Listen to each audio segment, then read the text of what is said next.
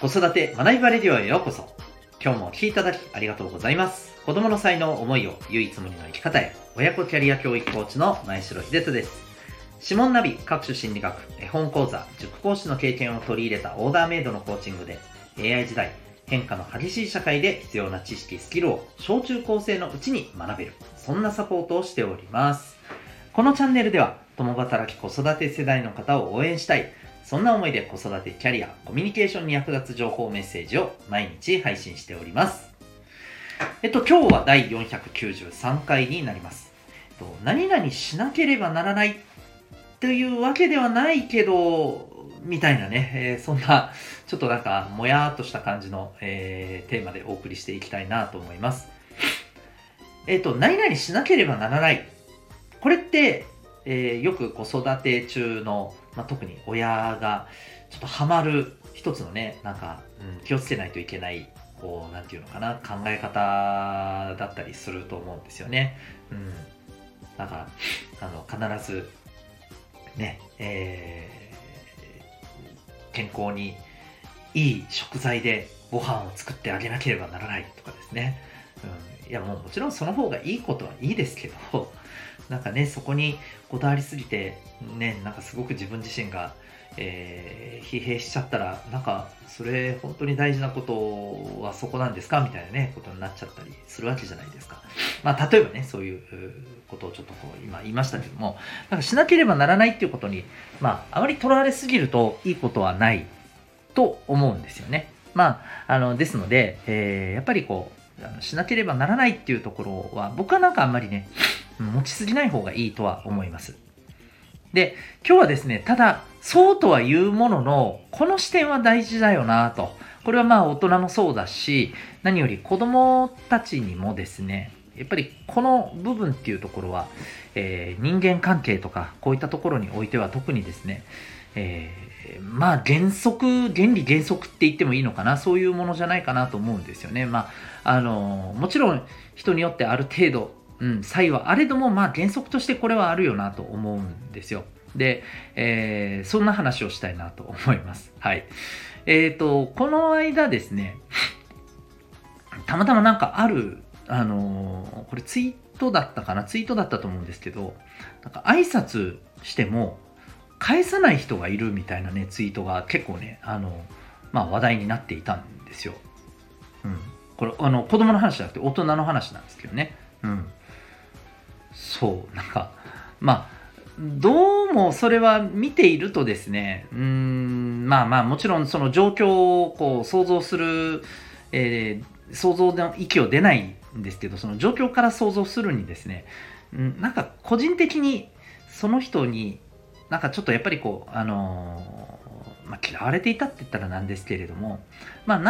分、よろしからぬ感情を持たれていたんじゃないかなという、だからそうなんじゃないかなっていう気もねしたんですけれども、もちろんね、何とも言えないですけどね、要するに何回も挨拶しても全然返さない人がいたと。で、この挨拶したら返すっていうところの、結局ねお話だったりするんですけど、これについてはで、やっぱりそれに対してね、やっぱりいや挨拶して返さないっておかしくないって考える人が多い一方で、なんで挨拶されたら必ず返すってなってんのと、別に返す返さないはその人の自由だったりもしないみたいな意見もあったんですね。で、この意見を見た時に思ったんですよ。確かにそうかもしれんと。ただ、それは返さなかったら返さないでいいですけど、そうすることによって、例えば、その相手からすれば、そりゃね、関係性悪くなるし、信用を失うでしょうし、何かあった時に助けてもらえなくなるでしょうし、またそんな様子を第三者が見ていた時に、やっぱりどう思うかっていうと、やっぱ挨拶だけじゃないですけれども、明らかにね、自分に対してこういうことをしてくれたんだっていう動きがあったら、それに対してやっぱり何かしらのね、こう自分もできることをやってあげたいね。これな、変応性の法則っていうふうにもね言ったりするじゃないですか。こういったような気持ちってやっぱりまあ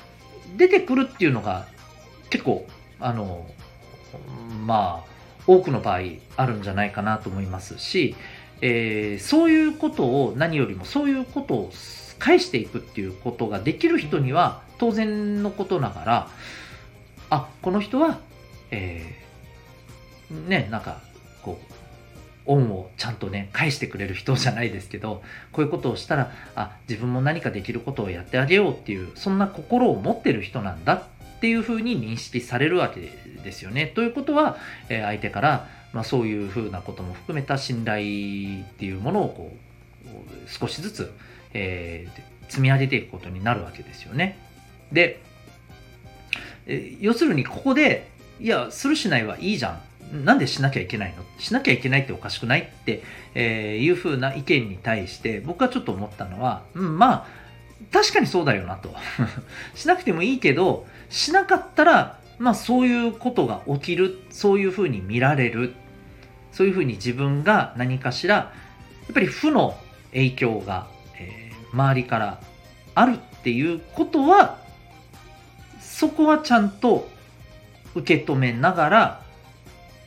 やらなくてもいいよねっていうふうに捉えられてるかなっていうところを思ったんですよね。だからこれ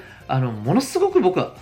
めちゃくちゃ当たり前のことをわざわざなんか細かく言ってるような感じがするんですけど、でもこのことって意外とですね、分かってない人って多いんじゃないかなと。例えば今の挨拶の事例で言うと、挨拶して、返さないのは別の自分の自由でいいじゃないかと。でもかといってじゃあそれがね毎日そんな、行動をとっていることが原因で、周りから、ね、信用を置かれないというふうな、まあ、そんな距離を置かれたような付き合い方をされた時に、なんでだと、おかしいぞと、お前たちなんて冷たいんだっていうふうに思っちゃったりする人意外といるんじゃないかなっていう気がするんですよね。でこれってなんかその人がダメだとか悪いとかそういうなんか人格的におかしいとかそういうことを言いたいんではなくて、単純にですね、こういうふうなことをするとこういうことになる、そういう場合にそういうことになっても、要するに自分の行いがそういうふうに影響が出るっていうことを単純に分かっていない、言うなら人ってそういうもんだよねっていうことを意外と分かってなかったりするのはあるんじゃないかと思うんですよ。いやいやいやって思われる方もいらっしゃるかもしれませんが、それまで生きてきた環境次第でですね、例えば自分が本当にこう、されたことに対して何の返しもせずとも、いや別にそんなの当たり前じゃないっていうようなところでずっと育ってきてる人も僕はやっぱいると思うんですよね。でも残念ながらそういう人って本当にその人がなんか、ね、性格的に問題があるとか、なんか意地悪だとかわがままだとかそういうことっていうよりも知らなかっただけだと思うんですよね。でこれって本当にねなんか怖いなって思うわけですよ。だって知らなかっただけじゃないですか。逆に言うとこれを知って、ああそういうことはまずいんだなっていうふうに変えていけば改善できるものを、例えばまあ下手をするとですよ、ああこういう人ってこの人ってこういうわがままなんだ、もう治らないよ絶対この人こういう人だからみたいに見られちゃったりもするわけですよね。もちろんそういう見方って僕はどうかとは思いますけど、個人的にはそうなんですよね。だからなんかやっぱりこれってすごく怖いなと思ったりします。だから、まあ今ちょっとこう人にこうされたら何かを返していこうみたいな話になってますけれども、これなんか他のことでもね当てはまると思うんですよ。いろんなことに対して何々しなければいけないってことはないと、それはしなくてもいいし、選ぶのは自分だと。ただしそれをしなかった場合にこんな影響があるよっていうことは、やっぱり想像して行くだけの、なんかそういう、そうですね、分別っていうのは必要ですし、でそれに対しておかしいぞっていうふうに言ってしまうような、まあ、ある種無知さと言いますか、ちょっとね言葉が少し強めかもしれませんけれども、こういったことはやっぱりね避けていけるようにやっぱりこう学んでいかないといけないんじゃないかなっていうふうに思います。だから特にやっぱりお子さんがですねこういうことをきちっと知ってるか知ってないかっていうことで、コミュニケーションの取り方とか人間関係の作り方ってもう全然変わってくると思うんですよね。なので、ぜひしなければならないわけではないけれども、誰かから何かこうコミュニケーションとか、こういったね、やり取りのところで必ずこうしなきゃいけないということはない。でもこうしなかったらこういうことが起きるかもぐらいのことはやっぱりイメージできるようにした方がいいんじゃないかなと、そんな風な、お話でございました。今日はですね、何々しなければならないではないけれどということで、この辺のところを認識しましょうというね、お話をさせていただきました。最後までお聞きいただきありがとうございました。1点だけ最後にお知らせをさせてください。お子さんの強みを伸ばしていきたい、そんな思いで子育てに、毎日一生懸命向き合っているお母さんお父さんいらっしゃると思います。ぜひお勧めしたいのはですね、お子さんの生まれ持った脳の特性、コミュニケーションや思考などのですね、脳の特性を知ること、それによってです。お子さんとのコミュニケーションの取り方はもちろんですけども、そのお子さんの持っている資質を知り、それを伸ばすためにどういう関わり方をすればいいのか、そんなことがね、見えてくるんじゃないかと思います。それを知るための鍵は指紋にあります。指紋を分析することで生まれ持った脳の特性を知ることができます。そしてこれは占いではございません。科学的なアプローチでございます。指紋ナビに興味がある方はウェブサイトへのリンク、ぜひチェックされてみてください。週に1回ですね、ハイブリッドでの個別の指紋のセミナーも実施しております。それでは最後までお聞きいただきありがとうございました。また次回の放送でお会いいたしましょう。学びよう一日を。